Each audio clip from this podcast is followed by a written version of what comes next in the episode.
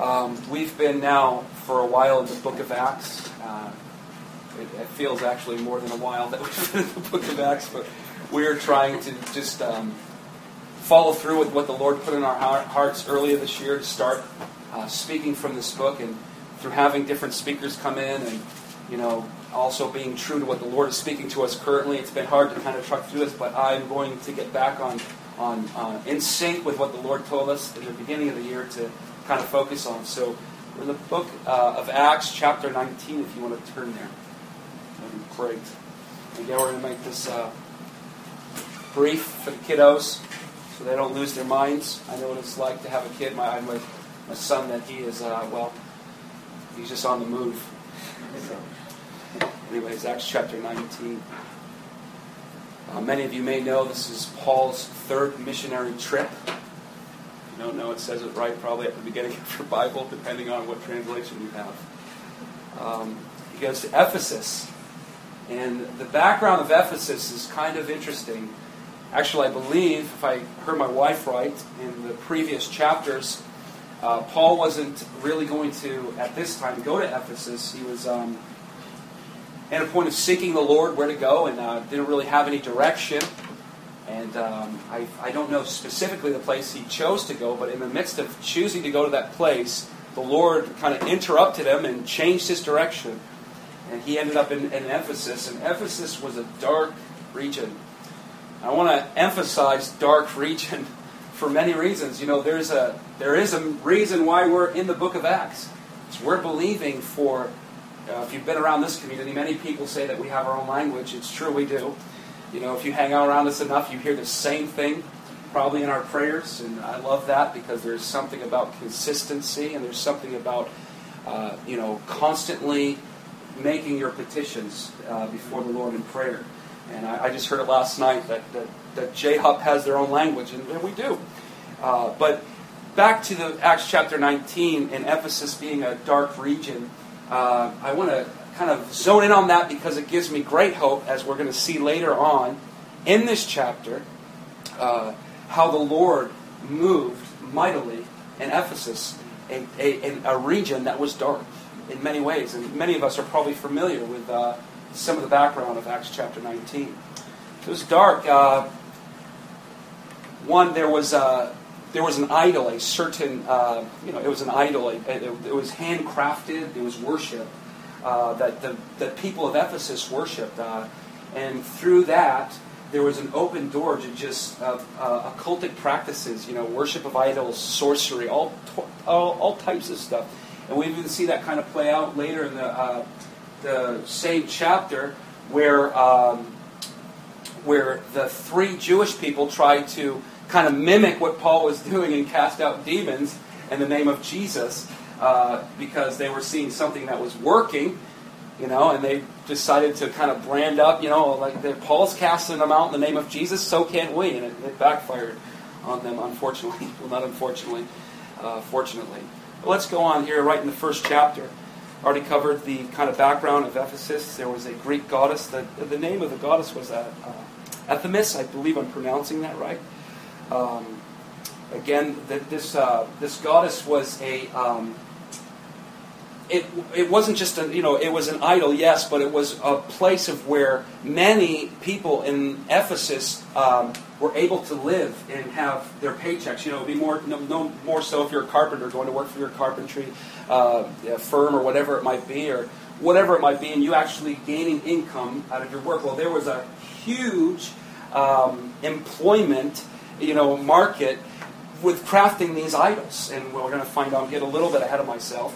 Uh, but we're going to find out that the Lord actually shakes that. He uses this missions uh, trip, this third missions trip by Paul, to actually shake the economic uh, foundations of, of Ephesus. It's really awesome. And it gives me great hope. You know, we just don't want to drudge through the book of Acts. I say this time and time again because it's it may be a good idea. It's just another book in the Bible. We hope to impart faith in us to believe God for great, great manifestation of His power and glory. As uh, we know, many pastors, preachers have labeled the New England area as like the, the, the, the burial ground of pastors, the burial ground of ministry. It's a dark place here. And I don't want to emphasize on that. And some of you may uh, disagree with that. But I've, been, I've lived here all my life.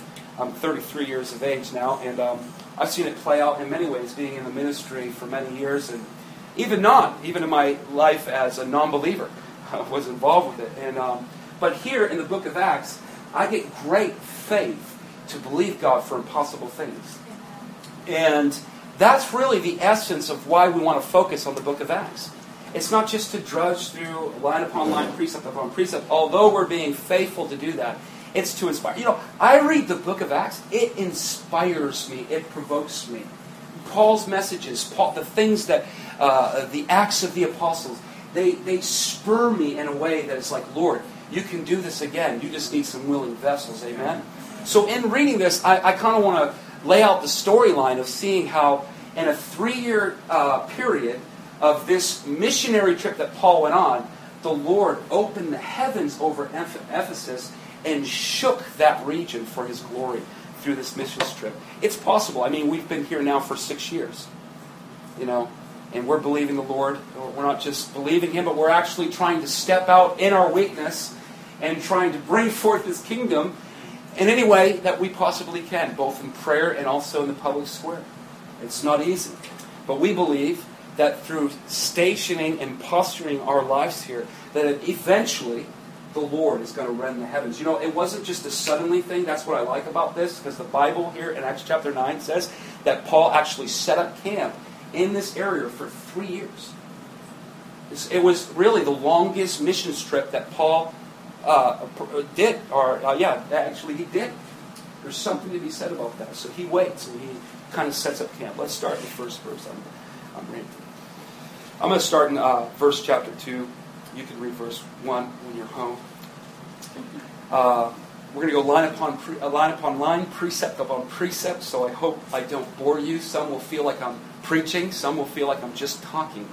So um, hopefully uh, the Lord will work it out.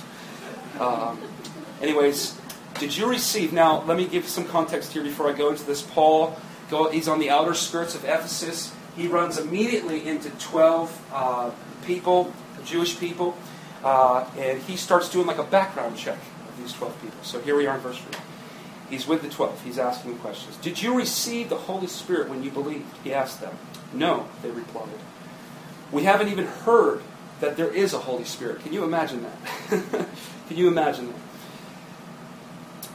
So, hold on a second. We haven't even heard that there was a Holy Spirit that what baptism, then what baptism did you experience? He asked. And they replied, the baptism of John.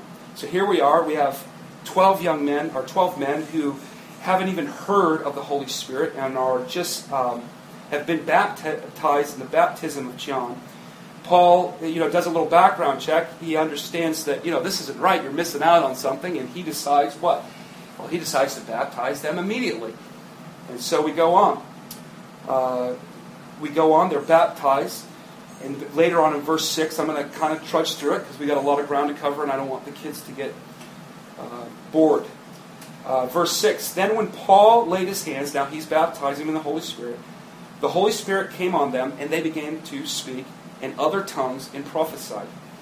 Now, not much there. Pretty, pretty, pretty simple and forward. Paul meets these guys. they they've only received the baptism of John. He says, "Listen, you're not, you're not understanding. You need the fullness. We're going to give you Christ. We're going to baptize you." And the promise of the Father, he does it right then and there. And I love what the writer in Acts uh, kind of emphasize, Although it might be small to us, it's big to me, especially uh, with the current controversy in the gifts of the Spirit, or with the gifts of the Spirit. It goes on and he says right there in verse 6 later, he says, they spoke in other tongues and prophesied. I love that the writer emphasized, or that he at least puts that in, that, in there. Why? Because it quickly identifies, I think, even according to Scripture, and we don't have much time to get there, but the evidence of being baptized in the Holy Spirit. There's such controversy over these issues, you know, rather if tongues is for us as believers today, or if we prophesy, we actually uh, can speak um, things that only heaven has knowledge of. And I love that the writer emphasizes on that for, for nothing more than just that. Um, that in other scriptures, it actually talks about, and I'm sorry, I tried to Google them, I tried to look for them. I know in one part of my life I actually read them. But the scripture actually says the evidence of the Holy Spirit is the gift of tongues. It doesn't go on to say prophecy, but I think it's kind of, when you see scriptures like that and you know that the constant war against the gifts of the Spirit, a red flag seems to sometimes go up. Is why is there such a, a, a war or a struggle over these issues? But I love that the writer of Acts um, kind of highlights those things because I think they're important. I think they're important. You know, he could have just stopped at just saying he baptized them and, and, and Jesus' baptism, but he doesn't. He emphasizes immediately that they spoke in tongues in other languages and prophesied. Anyways, moving right along, verse 8. So from there, Paul goes into the temple. Now, that was custom. Paul usually went right to the temple first and immediately started his mission or his ministry. And here, he first starts stops with these 12 guys, and we see the quick interaction of just um, him responding quickly to uh, some of the things that they don't have, and he gives them. And he goes from there and he goes to the synagogue and he begins to preach uh, boldly for the next three months, arguing persuasively about the kingdom of God. I love the word arguing. I love the word arguing. Yeah, preaching is good, but I love the word arguing. I don't necessarily love to argue, but I love that it kind of puts forth this kind of uh, tenacity in Paul's heart to not shrink back. You know, in modern day Christianity, we think if people just merely agree with us, it's going to be God. We think if people can nod their heads and give us an amen while we're preaching, that truly the Spirit of God or God's at work. But not necessarily here. We even see that some in verse 9 were irate at what he was speaking. And they, they publicly spoke out against Paul right there as he was speaking. Shows opposition. So you know, many for, many of us want the que sera sera, whatever will be will be. We just want to get along with you, and hopefully we can skate by. I mean, even tonight, you know, I'm hoping I can please you. But is that really the end all of what God's called us to do? No. There's arguing. There's tension here. People are actually opposed to what Paul is saying, and Paul is not just meek and mild about it. He's arguing persuasively about the kingdom of God. I think that's awesome shows the character of Paul, but it also inspires me not to be so flaky. You know, we got a lot of flaky Christians out there. I'm not trying to be hard. I used to be one. Uh, maybe in some ways I still am. I'm trying to change it. Um, in many ways, we want everybody just to get along with us. And again, referring back to what I said earlier, that if people just nod their heads and give us an amen, maybe a little pat on the shoulder after we speak or after we lead worship, it's good. But, you know, normally we see in the book of Acts, there was a lot of contention. God was totally using these apostles to, to redefine things as they currently knew it. The New Testament church was being birthed. I mean, this is remarkable. So we see opposition in verse 9. So Paul, what does he do after arguing persuasively? He goes and says, you know what, I'm taking my homies. He takes the stuff with Jesus said, if they don't receive you, just dust your feet off and move on. He does just that. And he takes those who are receiving uh, his message with him. And he goes into what I like to call the first Bible school, you know, ever in the New Testament. He lectures these people for a good three months. It's simply just a group of people sitting down under the teaching and the tutelage of Paul. It's awesome. First Bible school. That's why we have so many now, because of Acts. Amen.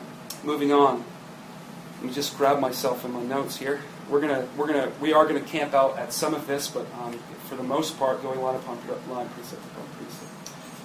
And here, this is what I was referring to earlier. That actually Paul set up camp for three years. It says in verse ten uh, that they went on doing this for the next two years. Now I'm guesstimating, you know, between the two months spent in the lecture hall and the prior of Paul getting even there, that, that it was estimated to be three years. Actually, I heard a scholar say it, so I'm going with it um, although it says two years here. But again, we see that this was the longest uh, missionary trip that Paul went on. He actually said, I believe Paul set up camp there because it was so hard, it was so dark. And he knew that it wasn't just going to be an in and out kind of siege or an in and out kind of uh, uh, you know dealing, but the, he was actually going to have to you know break the heavens over that place, and he actually does.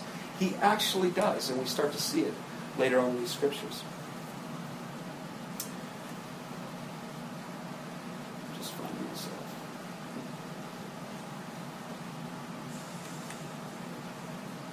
Let's go down to verse uh, 11. When we read this verse, I want to go back to just me mentioning that Ephesus was a dark place. There was uh, definitely a counterfeit, supernatural type thing happening in, in their culture uh, between idol worship, sorcery, all sorts of demonic stuff was going on. And uh, here we see in uh, uh, verse 11, let's read God gave Paul the power to perform unusual miracles. When handkerchiefs and aprons that, were merely tu- that merely touched the skin were placed on sick people, they were healed their, from their diseases, and evil spirits were expelled. Remarkable. I heard one guy say, you know, it just doesn't say here miracles, that the Bible uh, puts a little thing before miracles. It says unusual miracles. Now, I don't know about you, but if I was to be uh, demonically oppressed or if I needed healing in my body and merely somebody today, you know, just got the handkerchief, and I know we try to replicate that in the charismatic world. I actually think it's funny people trying to sell holy water and you know, water from some kind of holy place or, or some kind of you know material of of article of clothing. Uh, I just don't get it. But uh, here we see, and this is where it comes from, the Lord uh, um, using Paul to perform unusual miracles. I, I truly believe that because of the uh, demonic stronghold in Ephesus, it's why the Lord chose to perform unusual miracles through Paul. You know, and, and, and again, miracles are only to back up the preaching of the Word of God. You know, uh, and, and, I think, you know, miracles without first the preaching of the Word of God is useless. Because honestly, if, if you really think about it, it was, it's what Ephesus was already practicing in miracles. I mean, there was no Word of God, there was no Christ within them, but there was a power, a demonic power, to perform supernatural things. And what does the Lord do? in his wisdom, Is he starts, you know, under the hot sun, Paul's ministering, he's just naturally wiping his brow, you know, per se, and, and, and you know, throwing his brow, eh, throwing his little cloths to his helpers. I mean, I mean, look at me. I mean, I don't think my sweat is going to heal you, although that would be great. Uh, but it would be no more than that. Paul just wiping his brow, casting it off, and somehow, some way, that little piece of cloth or that material getting passed through the crowd, and uh, you know people are just getting healed. I mean, that is unbelievable. And isn't it so cheap for the church to kind of in a in a I don't I don't know how to explain or what the right word would be to use, but isn't it so cheap that we try to sell something that is so profound in Scripture that we try to use, you know, because a Scripture uh, may uh, back it up, or a certain time in Scripture's history may back it up, that we try to use that for some financial gain or whatnot. No, here in Acts, Paul probably had no awareness. You know, you got to understand, there's probably thousands of people around him while he's ministering. He has no awareness, you know, and even if he does, I highly doubt that he would use that to market himself or to try to make profit. Even up to this part, it was believed that Paul worked during the day and ministered during the evening. He, you know, and some people would kind of maybe disagree with that, and, and, and I, I, know later on in Paul's ministry, he certainly uh, was a full time minister. But in the beginning, he gave himself, from what the scripture says, to his trade and to the ministry of the Lord. So there was no place in him to try to think of how can I get money? You know, I got to pay my bills. I'm ministering. People got no money. I mean, oh, let's sell these handkerchiefs. I don't know where I'm going with this, but I think it's cheap that that today in the church we're, we're, we're willing to sell anything. You know, not even if it was, not even if it was had, had, had, had, like the, the basis of the scripture to back it up, but just because we want to make money. Maybe we're a struggling church or whatever it might be. But no, there was an anointing here, and the Lord used it. Why? Because there was a dark spirit over Ephesus. And not only did he use the proclamation of the word, he used unusual miracles.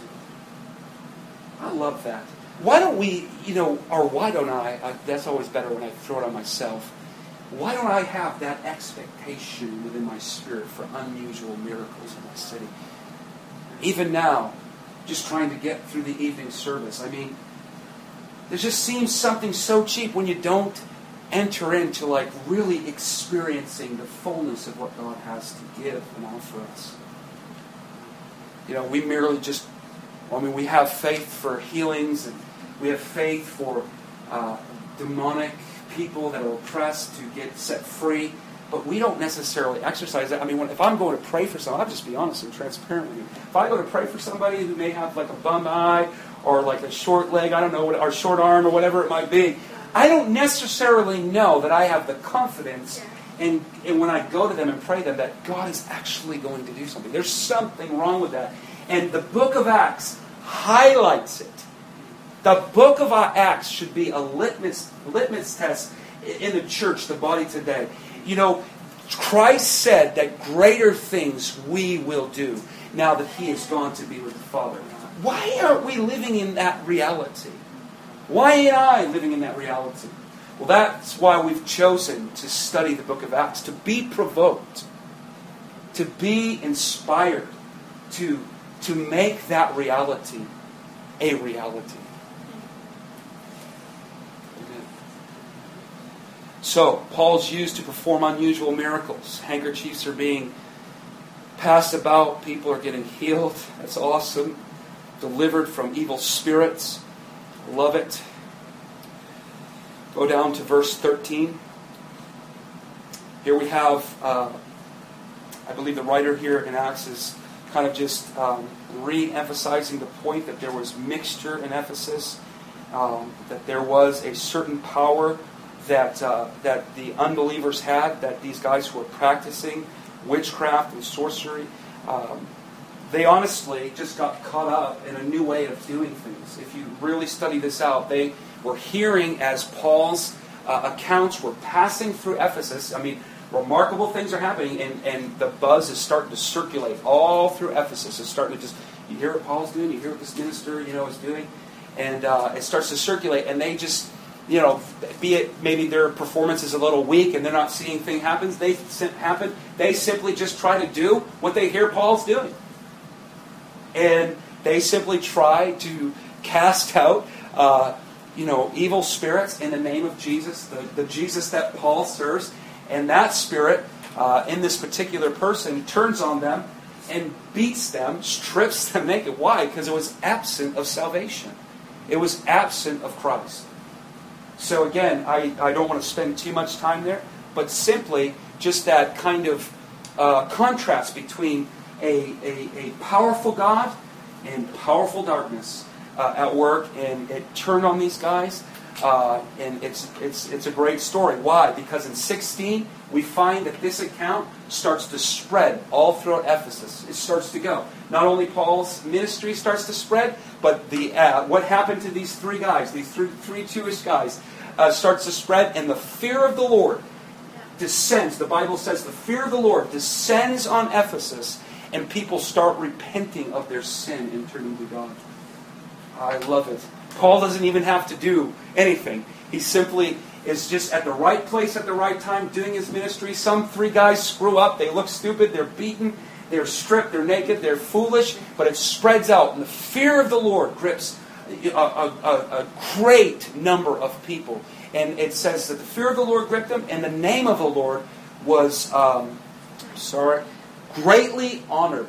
That's in 17, the end of 17. What do we see here? City transformation.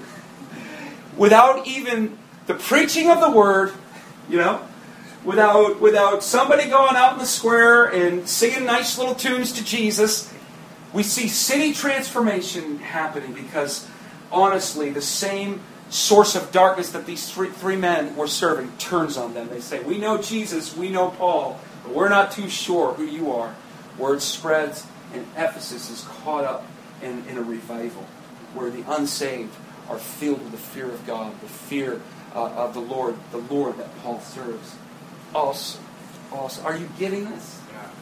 I mean, it may, may not be flashy. I may not be using the right words.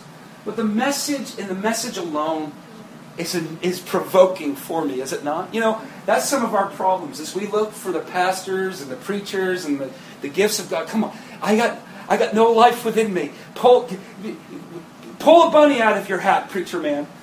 You know, cut the woman in half. Stir me. And often, guys, the word in the word alone is enough to stir the heart. Come on. I prayed earlier in the beginning. It's not an accountability issue, it's a fascination issue. You know, you may be struggling with a lot in your life, and I tell you, you can meet with anybody you want. You can have your little sit downs with your pastors and give them your woes. It's not going to help. I don't know where I'm going with this. It's a fascination issue. You begin to ask God. You can ask Him. That's the great thing about it. If you feel dead in your, you know, your your air, the area of fascination with Jesus, fascination in His Word, you can simply ask God. I do it all the time. I, I, I did it this morning. I did it last night before we prayed. Guys, it's, it's not just a one time thing. We constantly sign up. So if you're bored, if you're dull, if you're always looking for, you know, that's why we have so much church hopping going on. Because if one church doesn't perform good enough, we're just going to go on to the next. And hopefully, they do a good job. And they may do good, but then you may have one service that's just off, and you're like, I'm not going to that place anymore. No. Friend, the issue is not with that place, the issue is with you. I don't know where I'm going with this. But, anyways, Ephesus caught up in revival. Man, fear of the Lord descends. I love it. The fear of the Lord descends. What does that look like? We don't even have a grid for that. I don't even. I don't even have a, a, a like. What is? What, what would it be if the fear of the Lord dropped upon Cambridge, Massachusetts, and the name of the Lord was was honored greatly? I, but honestly, guys, this this is what the Scripture is meant to do. It can happen today. This is not just something that is that is old and not alive today for our human experiences.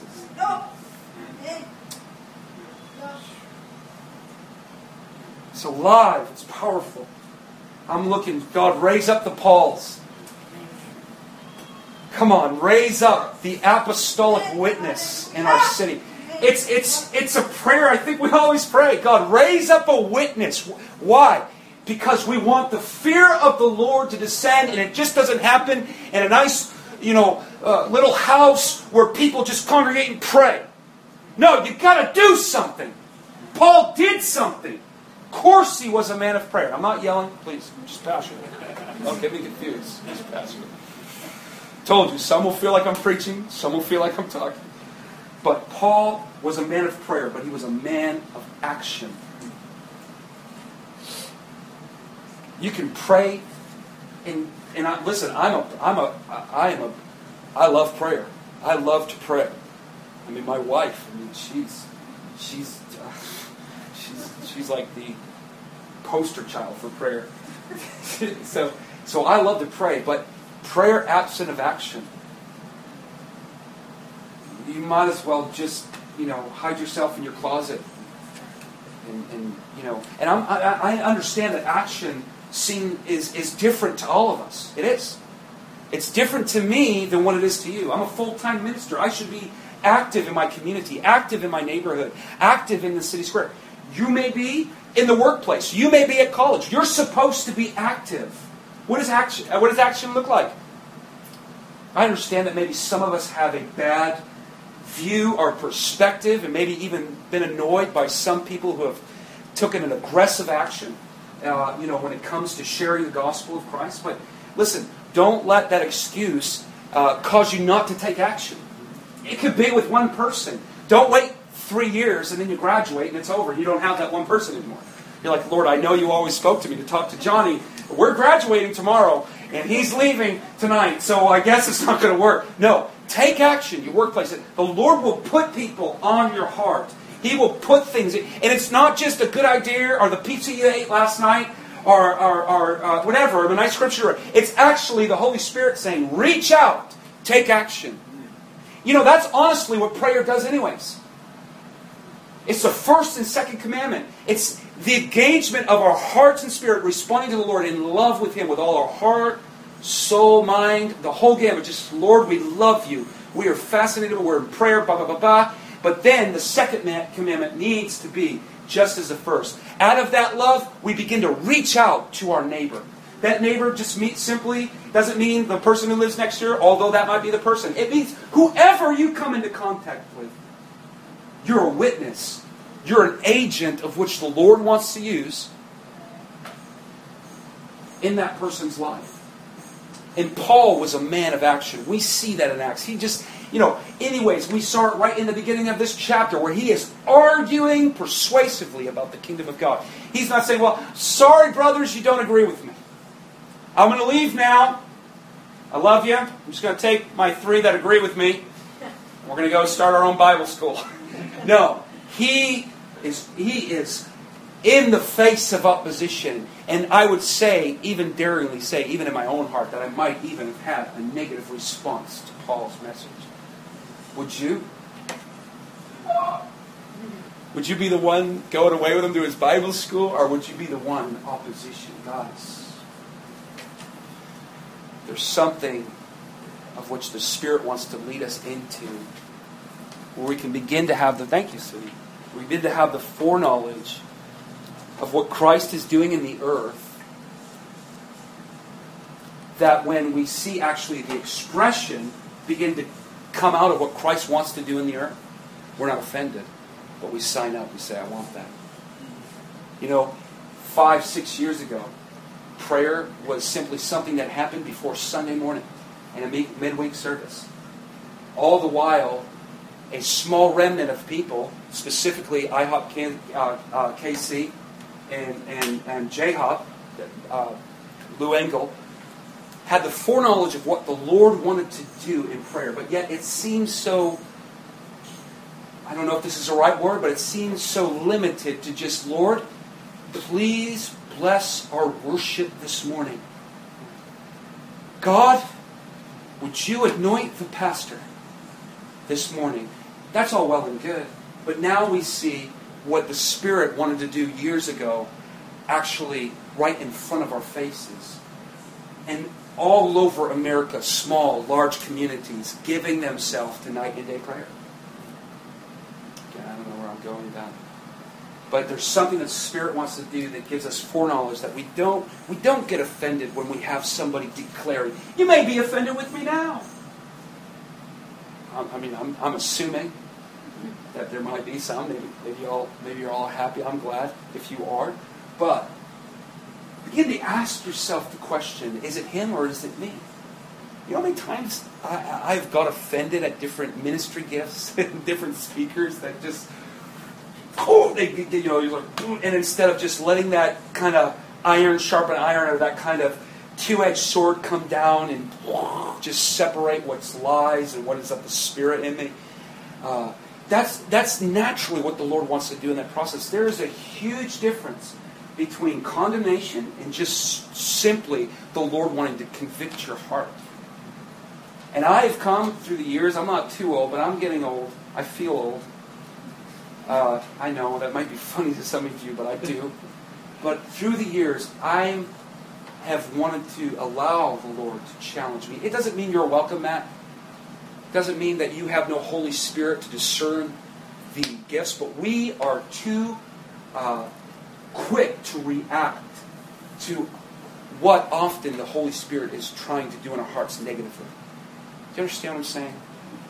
Anyways, kind of going back to go forward. City transformation. Now we're going to see this later in the scriptures. We're going to shoot down to 23.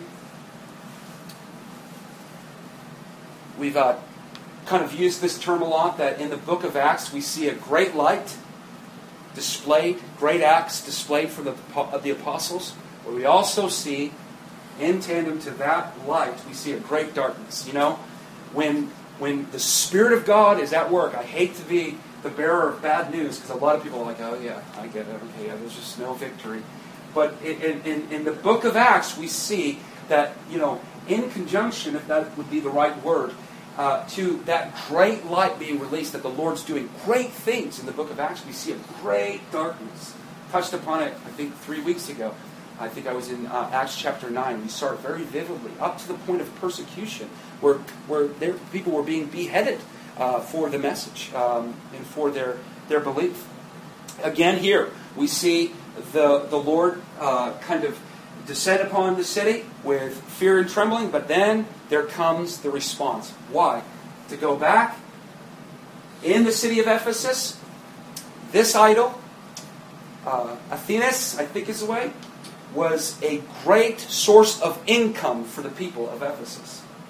When they crafted them, it was it was said some scholars say that it was it was no more so than going to like Mardi Gras or New Orleans to just it was a huge tourist attraction. People were just you know going there, buying this thing up, taking it back in their home. It was huge, millions, millions of dollars uh, uh, funneled into this industry. It would be like the pornographic industry in America. It would be like that ended. That's huge.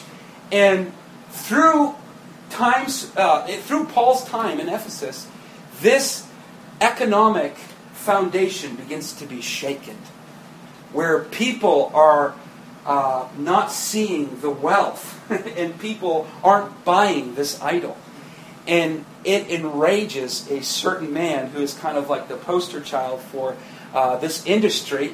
And um, and he kind of gets everybody together and said, People, do we see what's going on? We truly need to respond, or we are going to lose not only our goddess that we worship, but we are going to lose the source of our income, the source of our revenue, all that feeds your families, all that. But again, I don't want to. I don't want to focus there. I want to focus on what God is doing. I mean, it is unbelievable. Again, I liken it to like just the pornographic industry being shaken with uh, uh, a huge, uh, you know, people not going to their websites, people not buying their their uh, their whatever that is, uh, but people just not showing an interest. And overnight, it's simply just being like them gathering everybody, saying, "Guys, what's going on here? What we need to do something."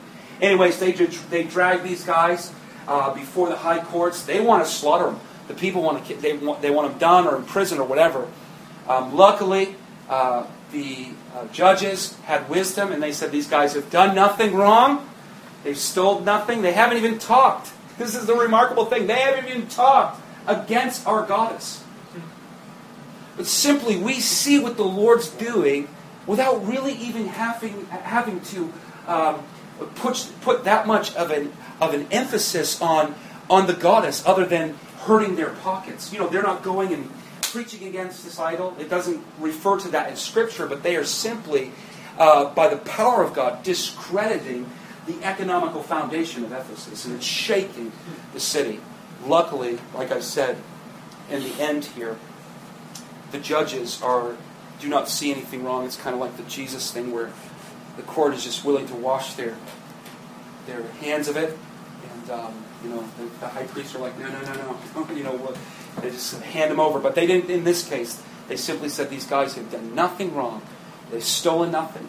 They have not spoken ill against the goddess.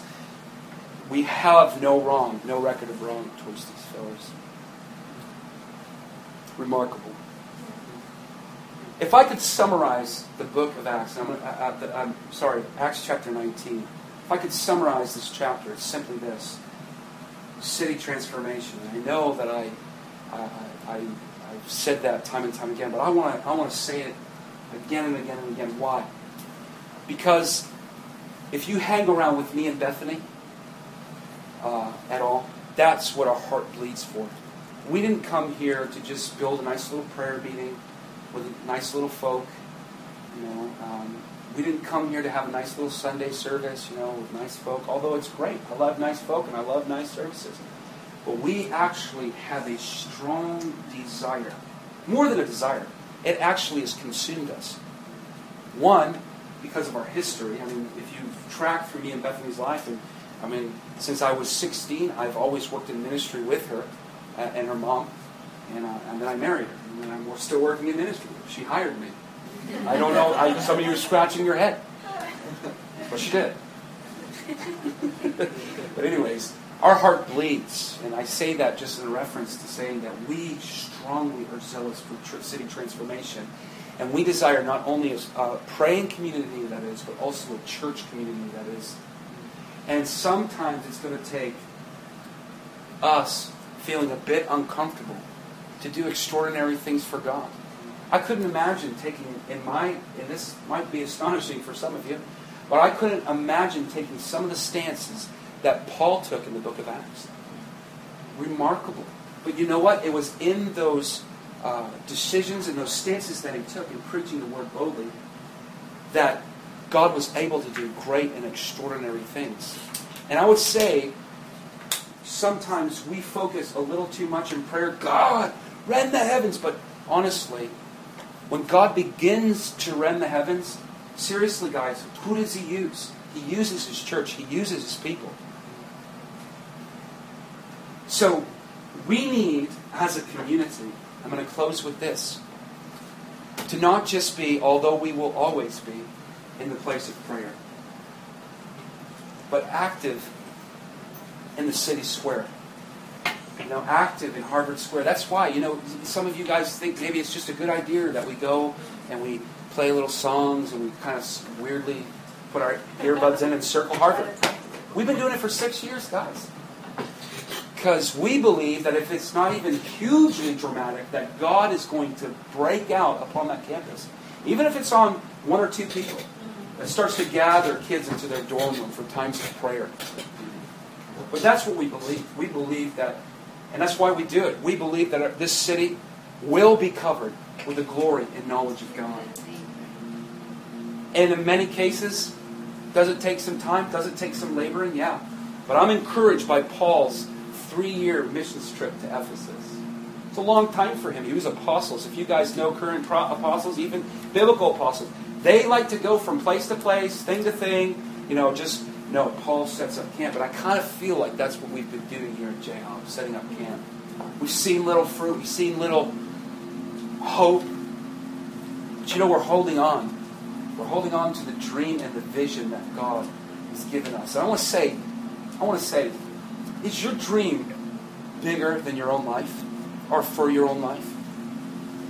You know, I often have to ask myself that. If, if it's my dream just for my success in ministry, you know, just to have a stage. I've already I've already had a decent stage. You know, if you guys hang around me or Bethany, you'd find remarkable things. You would ask yourself why we're here right now doing what we're doing.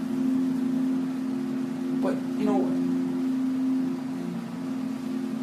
back to what I was saying, is your dream bigger than you as an individual?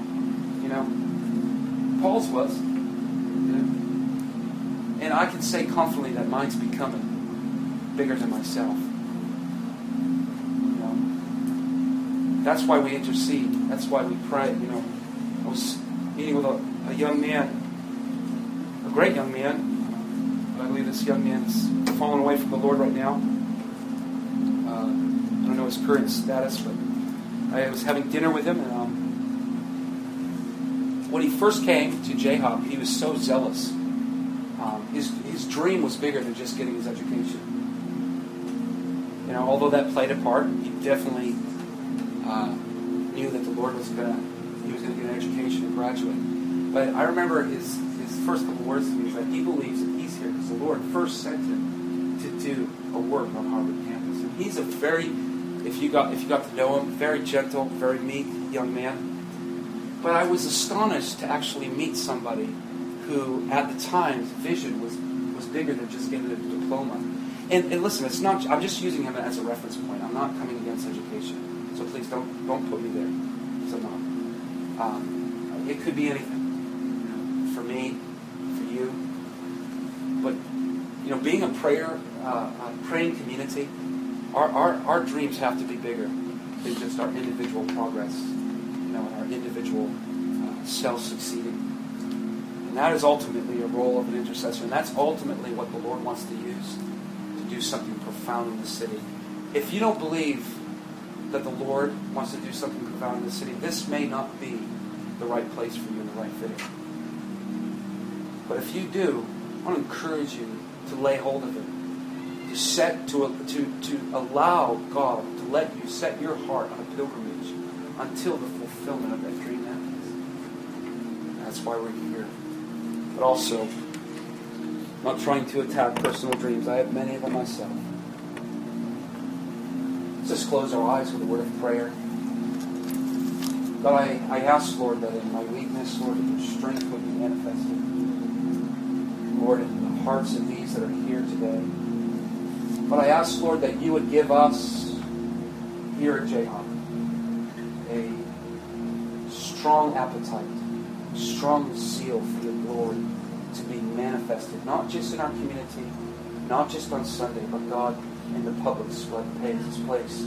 Lord, in Harvard Square, Lord, in Central Square, God, we ask, Lord, would you use us to demonstrate your power and your glory? Father, would you perform unusual miracles through us, God? God, we desire you. We desire you not just for ourselves, but for a hurting and barren land called Cambridge, Massachusetts. Father, I ask God if there's anybody here whose vision is nearsighted, is limited, that Lord, by your grace, you would lift our eyes. Lord, that you would help us by the anointing and the power of the Holy Spirit to see the greater thing of what you want to accomplish in our lives. Lord, our time here spent getting our education. Lord, our time in our workplace, time in our families, Lord, we ask, Lord, every aspect, every dynamic of our life, use it to display your glory and power. In Jesus' mighty name, Amen. I don't want anybody leaving without getting prayer. We're going to officially dismiss everybody. Uh, but if you need prayer for anything, I'm going to freshen my breath.